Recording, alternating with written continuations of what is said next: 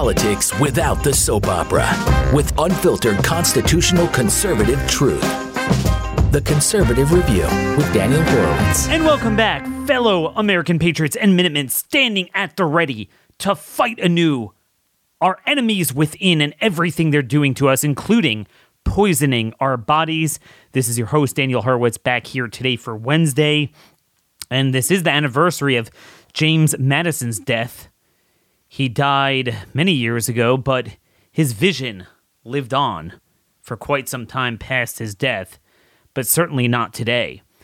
No, we are no longer fighting for the republic. We talk about that a lot. We talked about the ju- judiciary, a lot about immigration recently, economics, different issues, culture. It's all dead. But the bare basics, the bare minimum that you can live as a sentient human being, that is being challenged. So, you know, we spent much of last year talking about the vaccine. Obviously, we had to move on to many other issues, but I want to move back to that a little bit today because there's so much unfinished business. How can we live through this past two years and emerge from it with no resolve to learn anything? Even as they step on the gas pedal and create this vaccine jihad any thinking person going through, living through this, the, the difference is that you live through mass vaccination in one shot. So we see the issues. Now, could be the COVID ones were particularly bad. Very likely. But what we've learned about antibody classes, negative efficacy, inflammation, the relationship between your immune system and cancers. And then you look back and you look at the explosion of vaccines in one generation, even before COVID, and you look at the explosion of autoimmune cancers, all this stuff. And again, there's definitely, no matter what, even in the worst look for vaccines, multiple contributing factors that could also have to do with with other you know health issues and and air and water and and food and who knows what else. But as we're trying to even debate this, they have already moved on. They're going on a therapeutic jihad against us.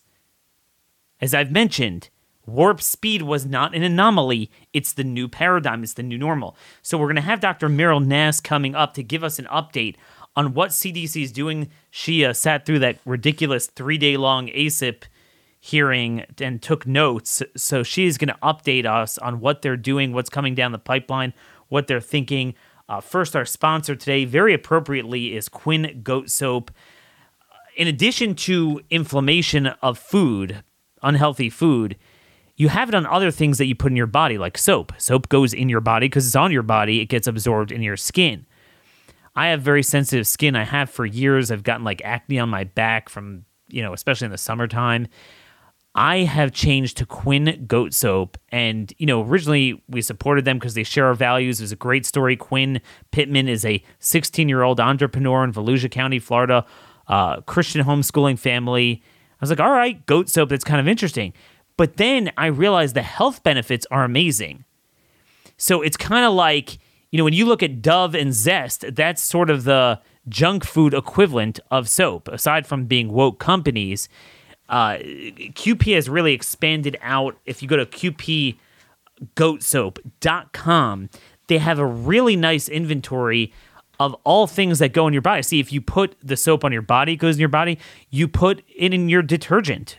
Well, you know, people who are allergic will know that when you have clothes laundered it with certain detergent, it will give you problems. So they now actually have laundry soap you can buy as well. So I just tried that this week. It smells excellent. Their scents are amazing. They got lime sublime, raspberry lime, cedarwood lime, mahogany teak. Great, great scents. So it doubles up as a soap and a freshener really in your bathroom. We only use QP Goat Soap now. Join me today going to qpgoatsoap.com. Use promo code Daniel for 10% off, supporting a Blaze subscriber Christian homeschooler, great patriot, great product at qpgoatsoap.com. So, there's a couple of things I wanted to get to before Dr. Nass. There's a new study titled B cell lymphoblastic lymphoma following intravenous BNT yada yada Pfizer shot. A case report about a mouse. It's published by Belgian researchers in Frontiers in Oncology. They wanted to ascertain the effects of myocarditis in mice, but instead they found something else. There was one mouse that two days, two days after being injected, they found dead. Two days following BNT 162b2 booster, so this was the third dose, the mouse died suddenly with enlarged organs and diffuse malignant infiltration of the heart, lung, liver, kidney, and spleen by lymph- lymphoid neoplasm. So it had this B cell lymphoma, which we're finding everywhere now in case studies, in even even showing up in articles. Our mouse case adds to previous previous clinical reports on malignant lymphoma developing following novel mRNA COVID 19 vaccine. So we obviously know there's a turbo cancer problem, but particularly the blood based cancers, blood, the blood system, the lymphatic system. And it turns out there are 1,382 cases of lymphoma in VAERS. Did you know that? 1382. And that's an astounding number because cancer is very indirect, very hard to trace back. Most people aren't going to think they get cancer, oh, it was the shot.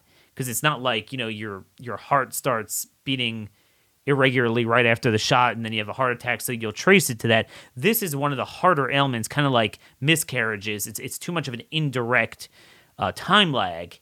So when you have 1382 cases of lymphoma in VAERS, it's insane. And again, we now that we understand the pathophysiology, there's multiple ways it could cause cancer, but one of them is tamping down your immune system. So when you have all this immune suppression, all this immune suppression from all these shots that they're pushing on children and now seniors, what do you think that does? Do we have any idea?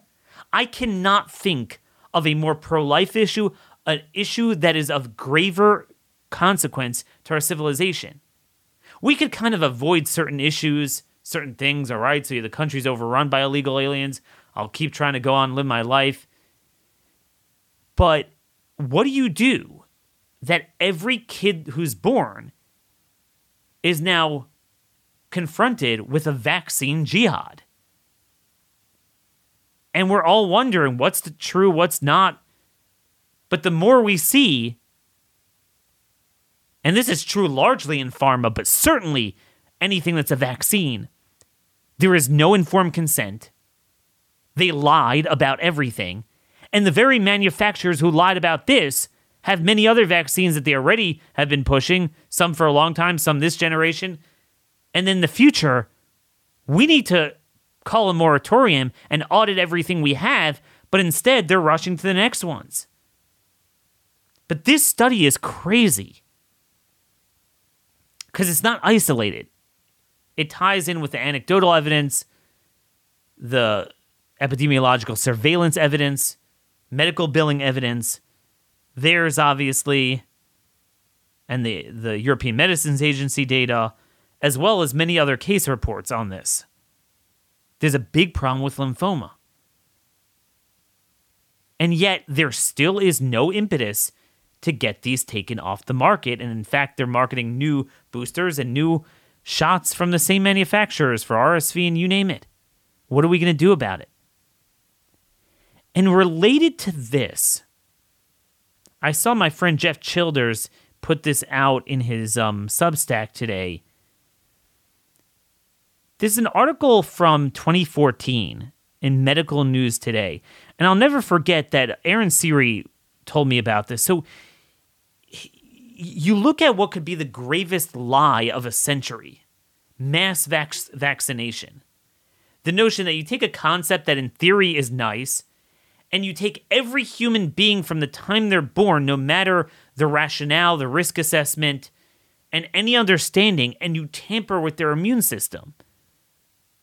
Okay, you know, I, I didn't know a lot of this. A lot of this was abstract. It was hard to know who to believe. But now that we lived through it and we saw what happens when you bomb the immune system with antibodies. So there's a bunch of different issues. What's the rationale for getting some of this stuff? What's the safety? What's the efficacy? But then there's another sphere to this that's really important. And we talked about this a lot during COVID when we saw it in real life that when you tamper with God's immunological ecosystem, kind of the whole bubble boy phenomenon, you, you try to create a sterile society, you actually make people sicker. And God designed that you know, generally speaking, people do have problems. Some people do die from viruses, but generally the system works that you develop gradual immunity and you get certain things that build up your system. So a lot of this stuff is not as efficacious as we think. That's for sure. But then there's a question with certain ones that probably were did have certainly a degree of effectiveness, like measles, like like chickenpox. Chickenpox is a great example. It might have worked, but was there really a need for it? And moreover, once you get it, was there a reason we were getting chickenpox? And this is the whole question. There is mounting evidence that shingles took off because people don't get chickenpox. Shingles is worse. So I want to get to the, this example. Again, this is an old article from, from last decade. But now that we're on the cancer discussion, I wanted to bring this up, but first, our next sponsor again, you got to take your own health in your own hands. Again, talking about inflammation today. You're struggling with stiff or aching joints. A lot of people are. Lots of problems with arthritis. Frankly, there's a lot of drugs they give you that cause it. That's another problem that's taken off. I have a great product from our friends at Pure Health Research, Joint Support. It contains seven of the nature's best superfoods for supporting comfortable, healthy, and flexible joints. It promotes healthy cartilage growth. All it takes is one small capsule, so it's easy to, to use. Um, you know, for those of you like me that get scared swallowing these large capsules, um, and you'll you'll start feeling the positive effects pretty soon. And then, as always, as a listener to our show, you can try joint support risk free today at getjointhelp.com slash Daniel getjointhelp.com slash Daniel. And Pure Health always likes to give away free items with that. So they have a free 30 day supply of omega 3, which certainly has a lot of really good natural health qualities to it, as well as two free ebooks. So you can learn more about what Pure Health does and and uh, whole health. So head over to getjointhelp.com slash Daniel to order joint support and claim your free bottle of omega 3 while supplies last at getjointhelp.com slash daniel so this again medical news today 2014 dose of measles virus destroys woman's incurable cancer. And they found that two patients received an intravenous dose of measles and it was engineered to kill myeloma plasma cells, I guess like like a type of bone marrow cancer, It's very deadly. It was a team at the Mayo Clinic in, in Rochester, Minnesota, and both patients responded to the treatment, showing reduced bone marrow cancer and levels of myeloma protein. But one patient, a 49 year old woman, experienced complete remission and re- remained disease free, free for over six months and you know they they talk about the promises of this. I don't know whatever happened to it. This is from a long time ago. And they use this as like a single shot cure for cancer. They talk about, and literally they're talking about right now vaccines for cancer. But the irony is lost on them, and I think all of you get it at this point. Again, why is cancer going crazy? Now, there's certain types that the last two years, the lymphoma, B cell lymphoma, there's no question it's associated with COVID shots, some of the turbocharged cancers. What we all agree is, unlike the myocarditis and the heart stuff, which is only really after the vaccine, cancer has really been growing the last number of decades. It really has steadily been growing with younger people. Why? And again, I am I'm not there's no easy fix that the vaccines single-handedly are responsible for 100% of the cancer growth autoimmune, autism, allergies, you name it. No, there's there's definitely multi- a multitude of factors. But the fact that this is happening so much and there's no curiosity as to why, but they just have an an- answer to sell you something else. Have you killed and have you inherited?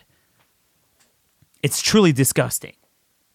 But what this got me thinking is because I know Aaron Siri was throwing a bunch of papers at me with heart health too, with people who got measles relative to those who didn't.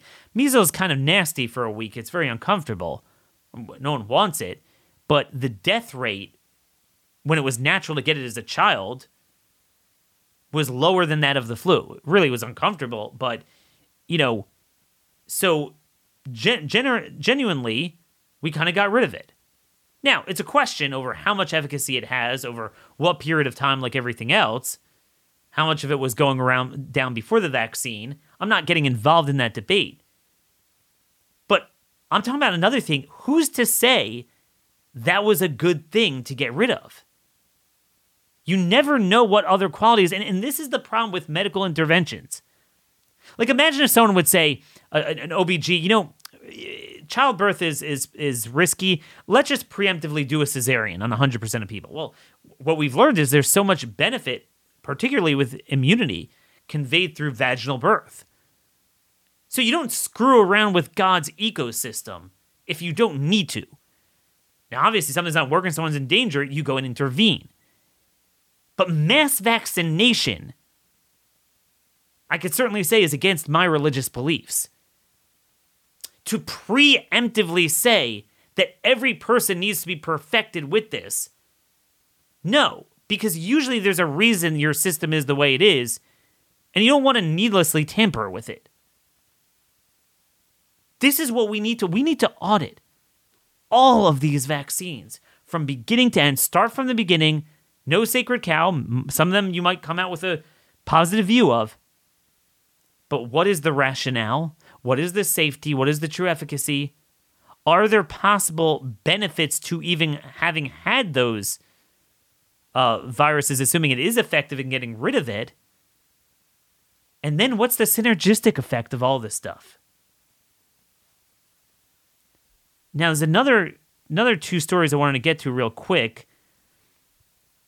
This is from the Daily Skeptic, earth shattering. So one of the one of the big mysteries everyone's been wondering is the more you study the COVID shots, they're literally poison. Literally poison. They they potentially damage every corner of your body. So how come, you know, as, as high as the rate of AEs are, you know, as we can see, it seems to be like uh, you know, anywhere from like seven, eight percent needed some sort of clinical intervention, which is insanely high. And maybe 2% or so wound up being really serious, which is insanely high. Millions of people. But still, the overwhelming majority kind of lived on their life, which is why they were able to get away with it. And the question is why? And we always suspected there was something going on with the vials. So not only are they allowed to sell poison, but there's no quality control. This is a whole separate thing. It's all good. We're literally lab rats. So at Daily Skeptic, there's an unbelievable article. Pfizer vaccine batches in the EU were placebos, say scientists. So there's basically these five German scientists that are particularly concerned with and studying the the quality control of vials, which we always suspected there were issues. And they appeared on this German online program, but it was translated here. And they basically took a look at there's this Danish study that illustrates a variation in Denmark. And what they found, if I'm getting the math correct, is that from what they looked at, 30 percent, 30% were placebos. There was nothing in it. They were just placebos. They didn't get it. Again, you'll have a couple that will come in, husband, wife. One of them will get crushed by it. The other one won't even feel even the typical uh, melees from it headache, fever, whatever. Some will, some will only feel it. What's the deal? And again, I don't know if this is reflective broader, but it's very satisfying based on what we're observing. Group one, 30% basically got placebo. They had no adverse events. Another group, which is the majority, 60%, was a small dose. So it's basically 1 in 400 AEs.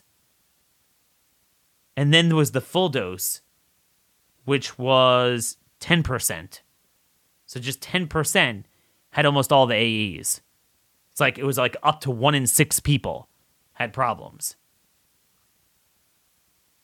This it's all good. It is all good. The point is we just lived and we're all forgetting. And I understand it polls very low because people don't care about it and, and that's a good thing.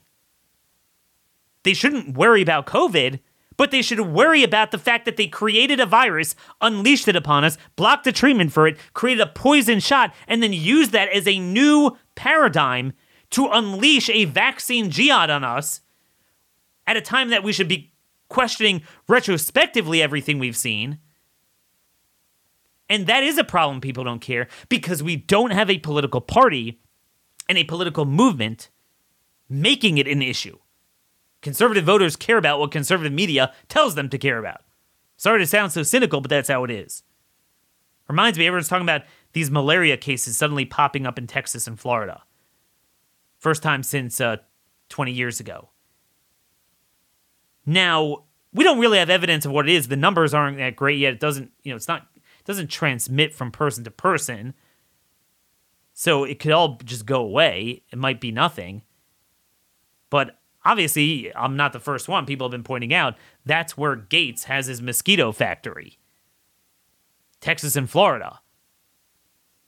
Now, I'm not I'm not saying I've we have no evidence that the two are related. But the point is what we do know is they would do that. They have the means and motivation to create more pandemics and create more vaccines. This is the most evil, destructive, unavoidable agenda. You can't avoid it. Anyone who has kids, and those of you in the audience who are older, your kids' kids. If you care about it, this is the most important thing. You could easily avoid an abortion. None of our people in this audience are getting an abortion. This you can't avoid. What do you do with every pediatrician and then every OBG? You're a pregnant woman. You, you got to protect the baby.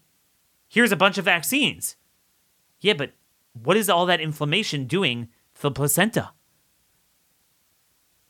Utterly insane. So I want to advance this discussion a little bit more with the latest going on with the therapeutic jihad with Dr. Nass. Our interview is sponsored very appropriately by Jase Medical. As they prepare more pandemics, which they clearly are, make sure you have a supply of medication when they purposely choke it off. We've promoted the Jase case of antibiotics, but now Jase Medical has something called Jase Daily, where they allow you to get up to a 12 month backup supply for whatever prescriptions you need in an emergency, whether it's blood pressure, mental health, um, heart health, you name it, diabetes. You could you could apply for this subscription uh, uh, prescription online because they have real medical doctors that are that need to sign off. So it's a legal prescription. You, you have to tell them about yourself make sure there's no contraindications go to jasemedical.com and then take about 10 minutes fill it out put an uh, offer code review review at checkout for a discount and then boom within a week you'll get it. Uh, one of our listeners cindy said it was extremely easy for my five annual pr- scripts five annual for 256 bucks is pretty good i don't know what they were but again j-a-s-e medical.com that's jasemedical.com offer code review so folks one of the things that i think people think why they want to move on from covid is that look it was rushed there was a rationale because it was a pandemic so it was rushed and that was dumb and there were mistakes. I think broadly the public recognizes there's problems with the COVID shots. All right, but you know we burnt the toast. We're moving on. The problem is that CDC and the FDA aren't moving on. This is the new paradigm. So we've mentioned a little bit here last couple weeks that VRBPAC and ACIP, the FDA and CDC advisory panels on vaccines, respectively, have been hosting endless hearings trying to speed new shots. And it's anything from pneumococcal shots to things we haven't had, dengue and and chicken chikungunya, all these things. But then some of them they're literally approving and marketing and sending out right now, like RSV shots. We now have GSK and, and Pfizer, both for seniors down to 60 years old. And we have Pfizer for pregnant women RSV. Prima facie problems. What is the rationale? What is the efficacy and certainly the safety, the negative efficacy?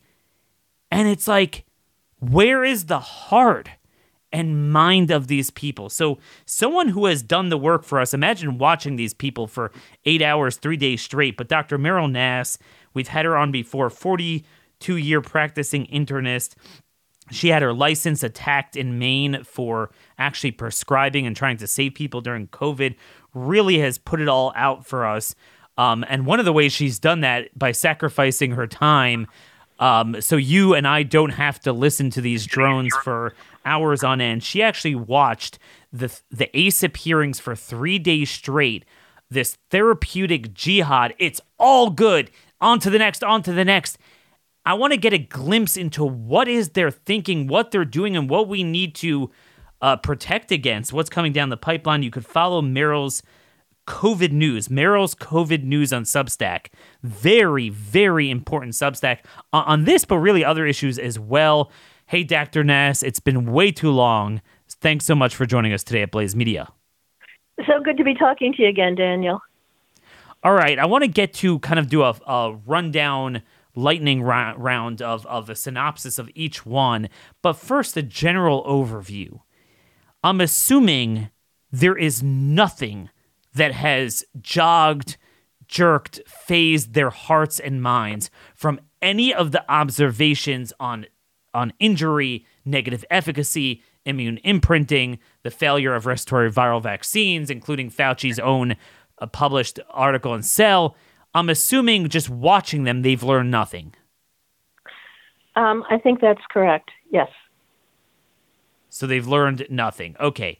Now, what bothered me reading some of your reports on your Substack is that it's worse than learning nothing. See, if they totally blissfully just never came across these concepts, I'd understand it.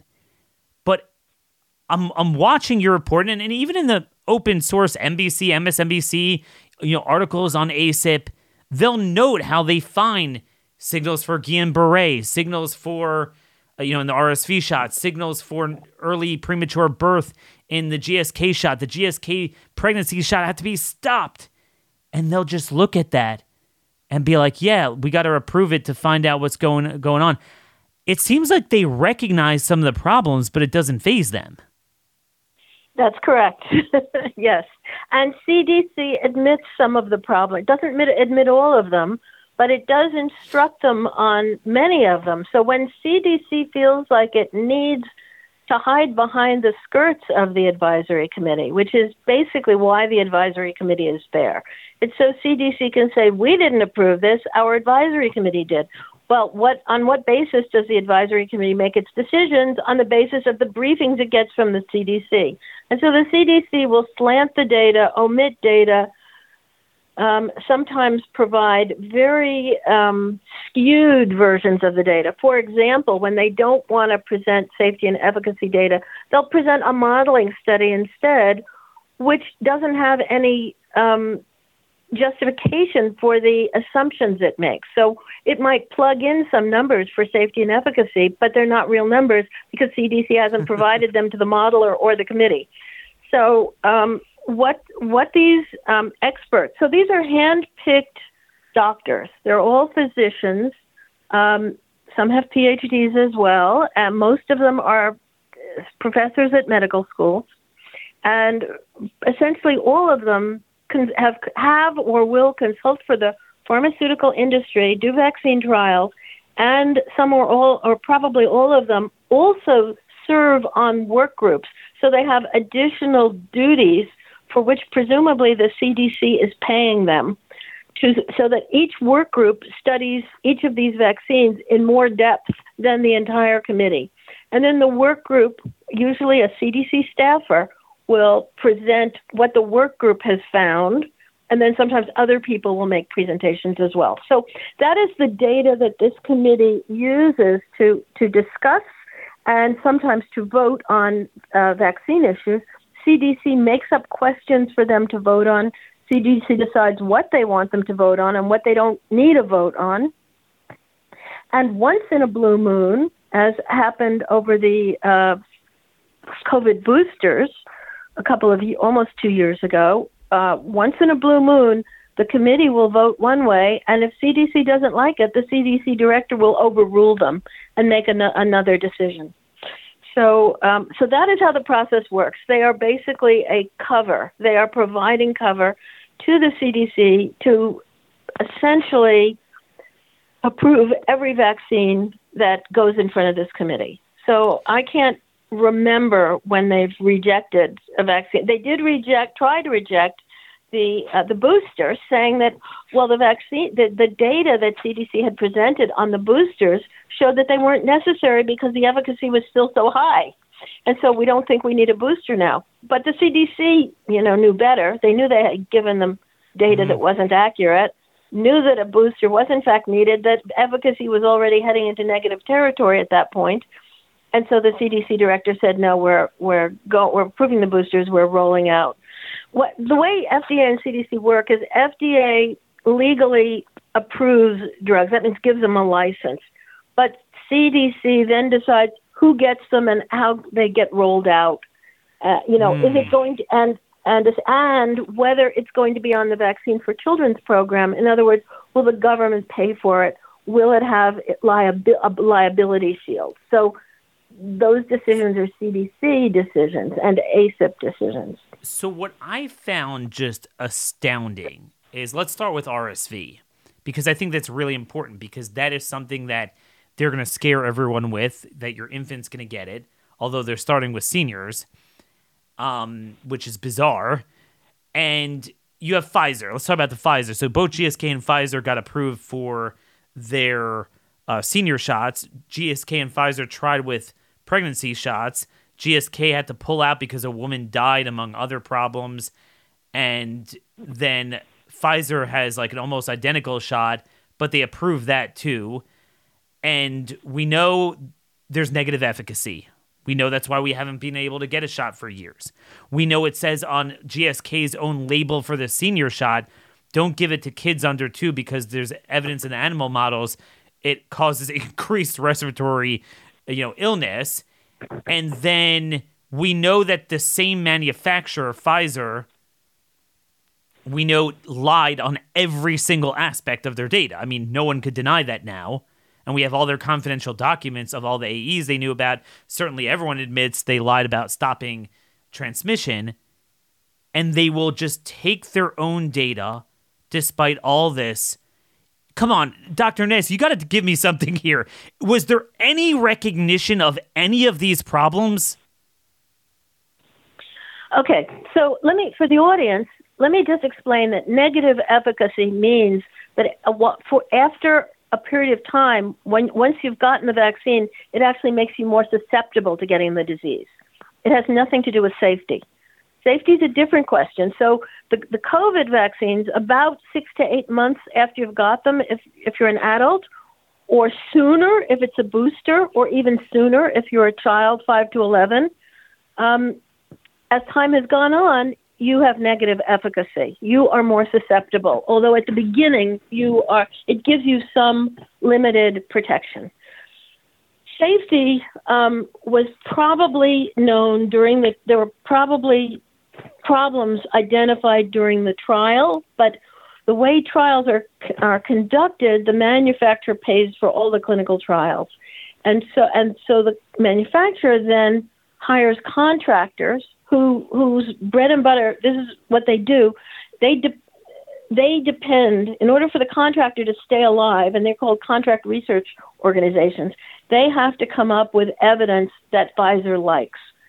So as Brooke Jackson noted who worked for a Pfizer contractor for 18 days um, the contractor was doing a lot of things wrong which all were to the benefit of Pfizer, which would all make the vaccine look better.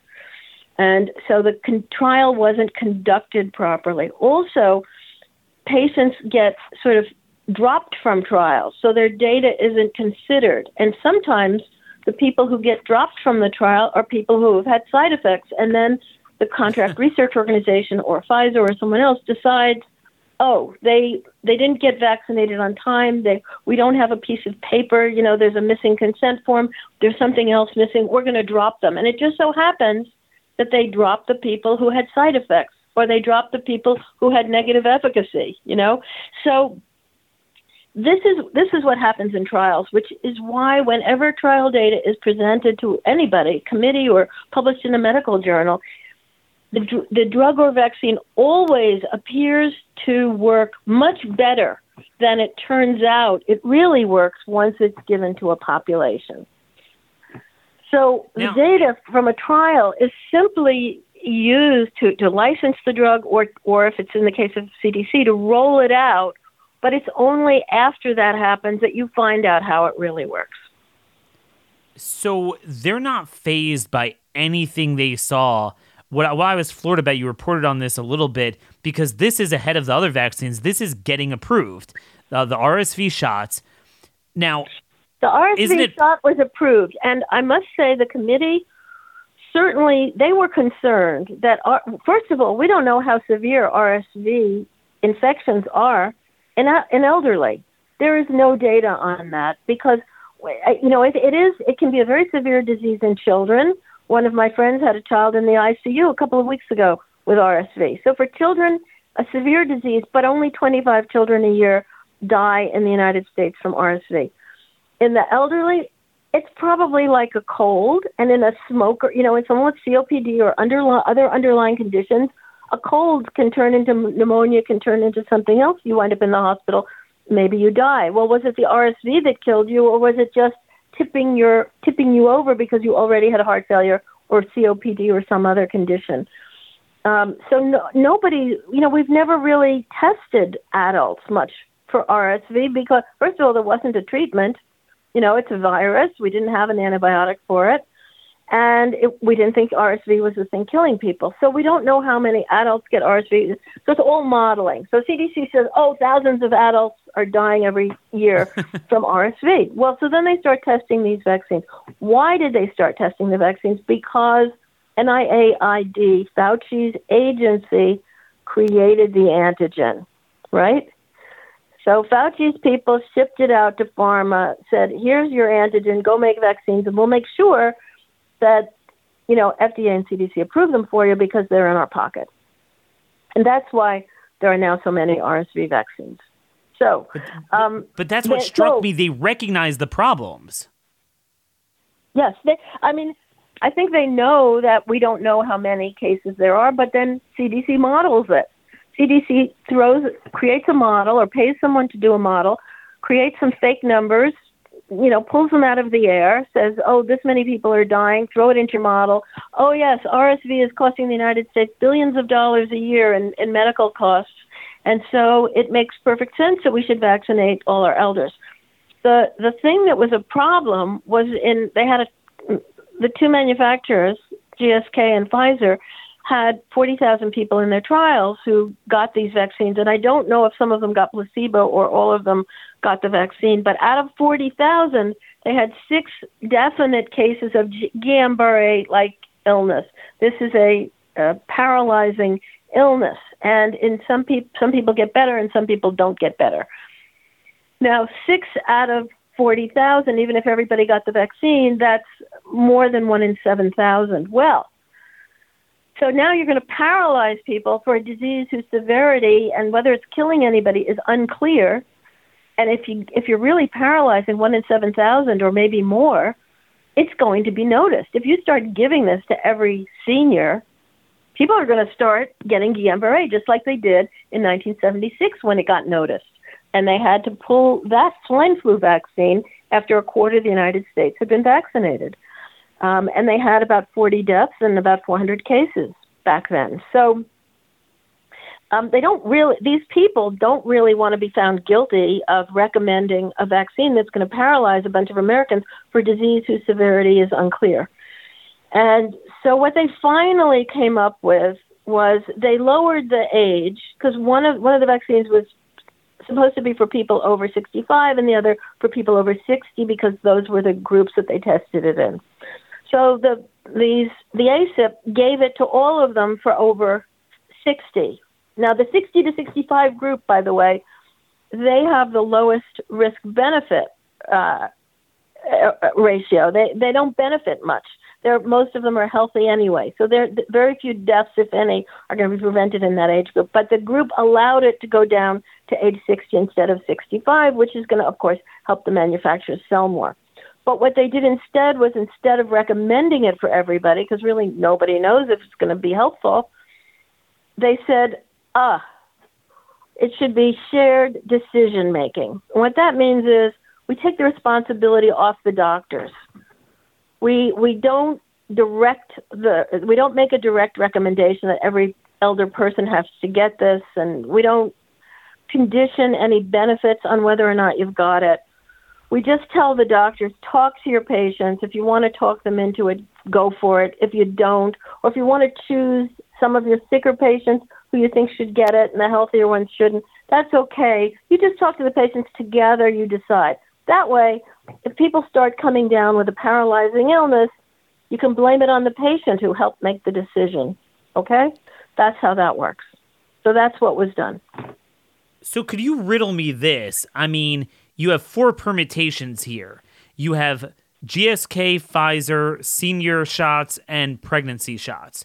One of those four boxes uh, was not approved, the GSK pregnancy one, because it was pulled because they felt it was dangerous in multiple ways. Now, for them to pull something says a lot because it doesn't seem like they pull anything nowadays. So, riddle me this if that was problematic enough to pull, are the other three boxes, okay, you get what I'm saying? The yes. the Pfizer pregnancy exactly. shot and then the two senior ones, are they that different in formulation? No, to my knowledge, they, they all use the same NIH, Fauci antigen. And um, so you would expect the same side effects from all of them, whether the women are pregnant or whether they're elders. Now, pregnant women have downregulated their immune system so they don't reject their fetus. So they're going to have less inflammatory complications from a vaccine. And this may be one reason why the industry feels like they can get away with giving pregnant women shots because they're they're going to probably have less of those kind of side effects than non-pregnant persons. Um, okay, so what happened with the GSK shot for? First of all, they want to give this in pregnancy, and it turns out if they give it too early, there's almost no benefit to the child. Um, so the, the prime benefit is supposed to be for the new the young babies, not not to the pregnant women. So you're, you're vaccinating pregnant women uh, with a vaccine that isn't expected to benefit them, but is expected to benefit their children. Um, so well, well, that means it should be quite safe, right? Because it's not going to benefit the person who's receiving it. So there's an ethical issue there.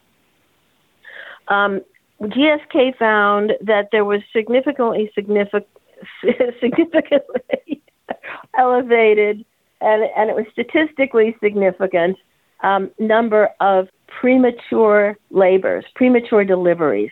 Okay, Pre, there were more preemies in the vaccinated women. Now, most of them uh, were occurring in foreign countries. So the ACIP wanted to try and dismiss them. Well, it's happening in a foreign country, not so much in the U.S.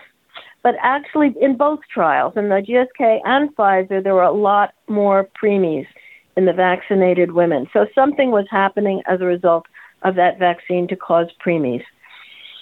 Um, Gia, and now it's also important to to know that because of the 21st Century Cure Act, which was passed in 2016, right at the very end of the Obama in the last weeks of the Obama administration, it gave vaccines recommended in pregnancy a full liability shield if mm. CDC recommends them in pregnancy.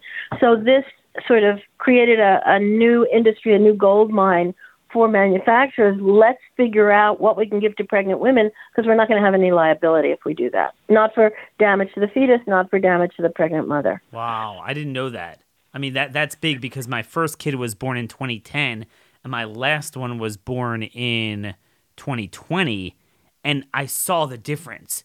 Be- they were obsessed by then with the uh, pregnant woman getting all sorts of boosters. They even wanted me to get, as a husband, to get another pertussis shot, Right. which means that you throw in the diphtheria garbage in that and because tetanus. why and not? tetanus. Yep, Yeah, because why not throw in as many as you can? exactly. And, there's no uh, diphtheria in the United States. There's it's just diphtheria. unreal. So, so everyone's probably wondering as you're talking here. We thought this was because of the EUA, but this is not for COVID. This is RSV, and and I thought, all right, so we'll have another couple years. But the the best I can see from Pfizer's clinical trials, it looks like it's about 18 month timeline. How do how do we how do they get that without an EUA? So you can first of all, since 1992, Congress allowed the FDA to create very brief pathways for licensure.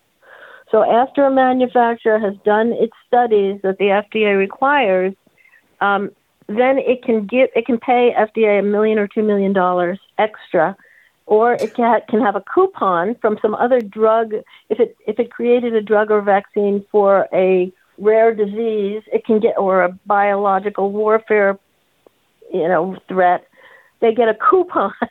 it's like going to the grocery store. They get green stamps and um, they can then use that coupon to say, I want a very brief six month review of this product, even though it doesn't fit into any of the four categories for which you give those reviews. And then FDA commits to doing a review in six months, whether or not they're able to go through all the data, and they almost never are. And then it either gets licensed or it doesn't. But they've paid, now the manufacturer's paid a couple of million dollars or used its coupon you know, it's it's paid FDA. FDA is almost always going to approve the product. So two thirds of the time it will. Now it's true that if you get your product approved under one of these shortened pathways, abbreviated methods, it's more likely to get taken off the market later because it'll turn out to have more problems than if it went through a normal review.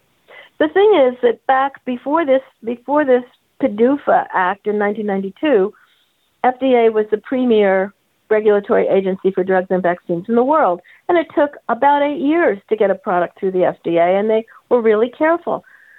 After this started, FDA became the agency that could get your product approved more quickly than anyone else. And it became the worst agency in the world. And then with COVID, because of the PrEP Act, they didn't have to show safety or efficacy.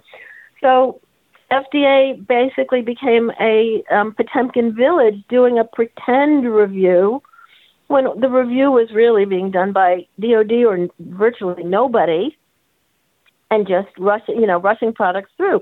It gave, a, you know, a uh, PrEP Act um, authorization to over 300 COVID tests, for example, without really looking at them, and it gave you know gave authorizations to many vaccines with two months of data, two months a median of two months of clinical trial data. That was crazy.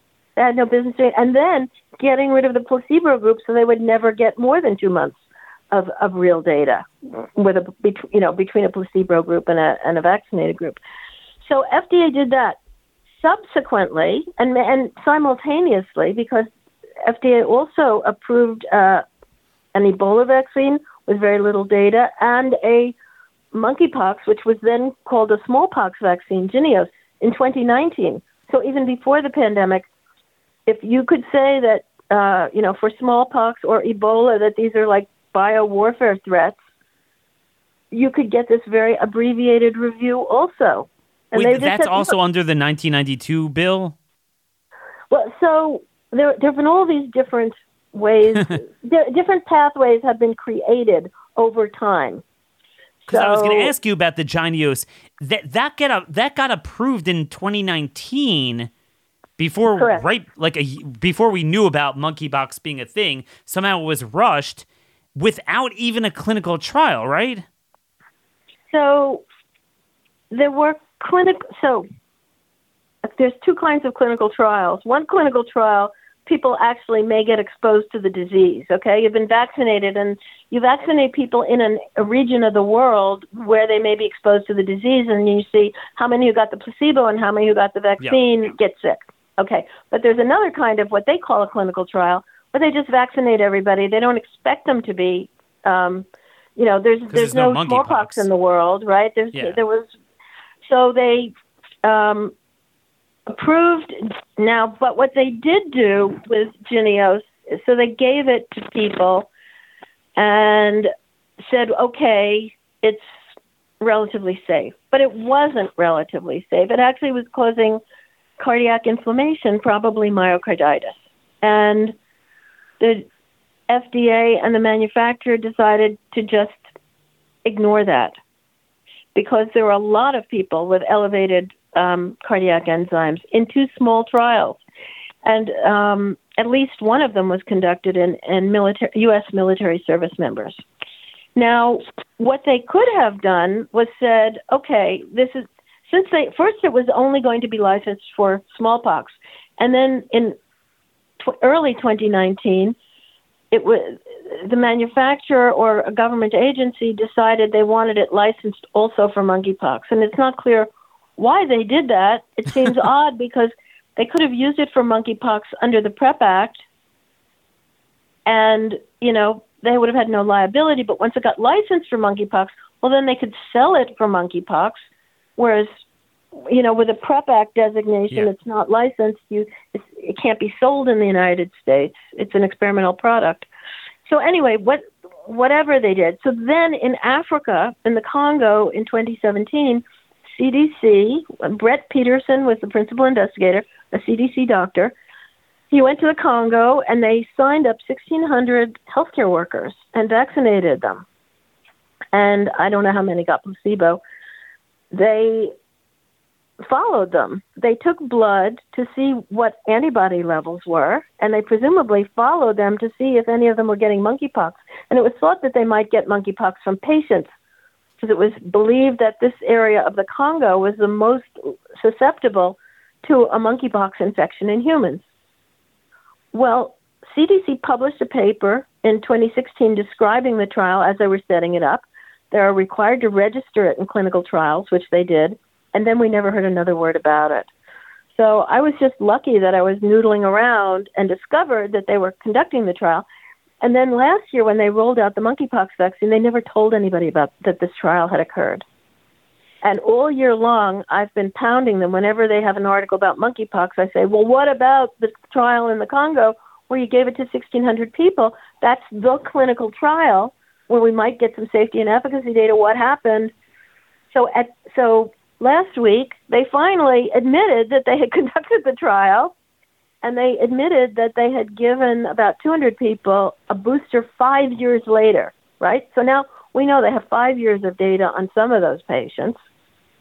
And the other 1,400, you know, they have the data they collected early in the trial, but they didn't give us any of that safety data or efficacy data.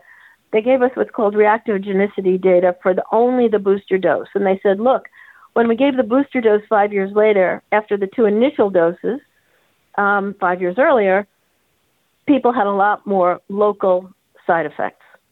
And therefore, we don't think uh, a five year booster is a good idea in the United States because we're going to have a lot of side effects. We're going to okay, have a lot of side effects. Okay. And then there's yeah. the efficacy. Were they bothered at all by the fact that the CDC put out an alert recently of a cluster of 13 monkeypox cases in Chicago, and 19 of the 13 were double vaccinated with Jynneos last year? Like, did that come up? Um, so it was mentioned in passing, and um, immediately afterwards, uh, the CDC said, "Oh yeah, it's highly effective. You know, very effective." And, and, they didn't really, you know, explain that m- most of the people in Chicago had been vaccinated. Um, the other thing that the CDC never told anybody, and I think someone shared it with me on my blog, is that actually a monkey trial was conducted also by NIH and DoD uh, back in the 2000, I don't know, around 2010. A monkey, a monkey trial. They actually vaccinated monkeys, and then they gave them monkeypox, and all the vaccinated monkeys got monkeypox. So this is a U.S. government trial. It's monkeys. I mean, it's monkeypox, right? That's where it comes, supposedly came so from. all of them got so so like that's what I'm saying. This is not even Joseph Mengele where you're exper- experimenting. They affirmatively know these things are problematic and nonetheless choose to go through with it. And this is what is so scary. I in my past life, I would have thought based on my view of healthcare, and I still think there is truth of this in certain spheres of healthcare, that the FDA was being too strict and and, and stifling too much innovation. So I, I would think that certainly if something is FDA approved, well, that much we don't have to worry about that, you know, there's going to be problems. But I look at this and I'm like, you got to be kidding me. Now, unfortunately, we're out of time, but is there a way you could give us a just a quick minute or two? We talked about RSV and monkeypox. Is there any other vaccine that you think we should be concerned about coming down the pipeline that they seem to be rushing? Okay, so the the Prevnar vaccine is Pfizer's pneumococcal vaccine, which gi- can give kids earaches and other, you, other minor infections, but then very rarely can give a serious infection like pneumonia or meningitis um, or sepsis. And so um, all kids are getting vaccinated with pneumococcal vaccine, four doses, and the total cost is over $900 if, if you don't have insurance, just for the vaccine itself, and then more, you know, to um, actually give it. So the cost to, to give just the pneumococcal vaccine is over $1,000. Um, so it's so lucrative. And Pfizer had an earlier one, and then they expanded it so that it doubled the number of serotypes. It doubled the, the, the variants. It's a bacterial vaccine. But anyway, so it did that, and then it was able to convince uh, everybody that they needed to be revaccinated. So it was another thousand dollars and four shots for kids to get revaccinated with their 13 valent vaccine instead of their seven. So everybody else uh, noticed that this was a very lucrative vaccine, and so other companies jumped in, and so now there's a 15 valent pneumococcal vaccine and a 20 valent. I'm not sure e- whether Oh. either of them has been licensed. Certainly the 20 has not, but these are competitors. So okay, so we've got a 13, a 15, and a 20 valent pneumococcal vaccine, very, very similar, three companies. How do they compare? Are kids who've received these vaccines getting pneumococcal infections, and if so, which, which variant, which strain are they getting? There was no data on that. There's no comparison. It's just like guess. Like if you're a parent, just guess. Or if you're a doctor, which one do you want to have in your office? Guess maybe we'll know at some day in the future. So, But right now, we, we think they're all safe. We don't know which one's more effective, so we're just going to prove all of them, you know, and let the market decide. Unfortunately, in medicine, the market is not a good decider no. because you can't get enough information. The only people with the information are the FDA and the CDC, and they hide it from us. and they hide it. And also, also another part of the market is funding. So if it's y- y- th- th- there's nothing else in the free market that's put on a schedule. You must buy a new grill or add on to your deck at this date. Here, it's the school. It's the every single medical society and association is funded by government to do it. It's not just the government is funding it. It's not just the absolving them of liability, but they fund every medical cultural institution to promote it. There is no free market. I mean, I, think that's what's so important about regulatory capture. You know, I'm fine if, if the FDA is lax, if they don't have a monopoly on it, but they do. So we're forced to count on them. Um, uh, j- just real quick uh, uh, to, to sew up on that point that you brought up pneumococcus, I think this is important. We've learned from variant chasing with viruses that that's a problem that could create antigenic drift. And the more you do variant chasing, that's how you get negative efficacy potentially against the variant that you wind up getting confronted with that you're not vaccinated for, but you're vaccinated for something similar. Is that uh, also a potential concern with bacterial infections here that you're chasing variants, and if you guess wrong and you get a different variant, you might actually be worse off?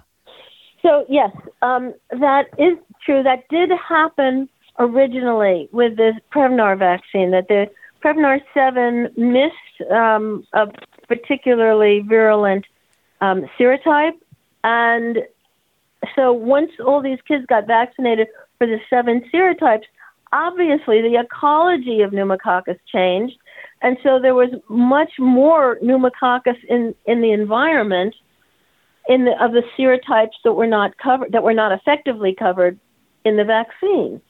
So instead of pneumococcus mostly being susceptible to amoxicillin and you know other cheap antibiotics, a lot of the new pneumococcal infections required you know had to be treated with expensive antibiotics because they uh, because these particular strains that then took over the ecology were more antibiotic resistant. So that did happen earlier. That was one of the reasons why we, they, Pfizer was able to go from a 7 to a 13 valent and make a lot of money in the process. Um, that has been postulated to occur with the pertussis vaccine. The pertussis, you know, pertussis is part of DPT vaccines.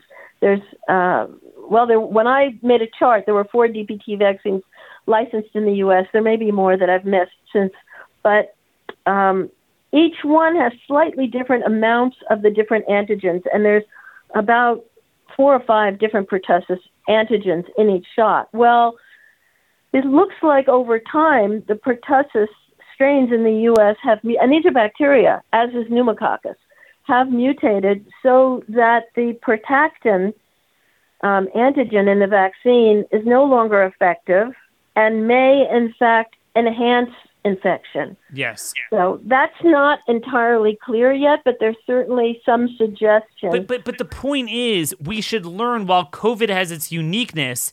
There's a lot of principles we all experienced because you can't miss it. It was a a pandemic and b everyone was vaccinated at once. We saw these things straight up: the negative efficacy, the variant chasing, the antigenic drift. Okay, and and and then and then all what I was floored by is just just the concerns of immune suppression. We have a lot of studies now on flu and T cell suppression. And so, wasn't it brought up? What happens if you come every fall and they're like, get a COVID shot, an RSV shot, and a flu shot? What does that do for immune suppression? That was a real concern, right? Brought up at ACIP, and what did they do? That was a real concern um, because in the tests that were done, you actually did get lower titers when you gave the RSV and the flu shot together in some trials. Now, but the the problem is incentives.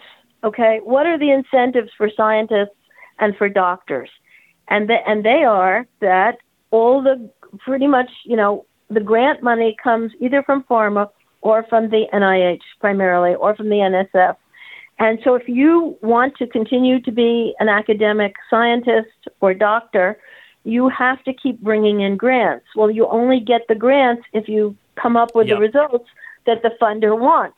So in this case, the, the funder, being the U.S. government, wants to does not want to find problems with vaccines and wants more and more vaccines to be approved because pharma, you know, is the most generous donor to political campaigns of any industry in the country.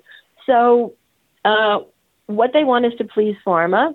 And the only way to please pharma is to never find problems and to keep approving vaccines. And so you are not, the scientists are not going to put in their papers that, uh, you know, T, cell immunity shows that this vaccine doesn't work because they're never going to get another grant.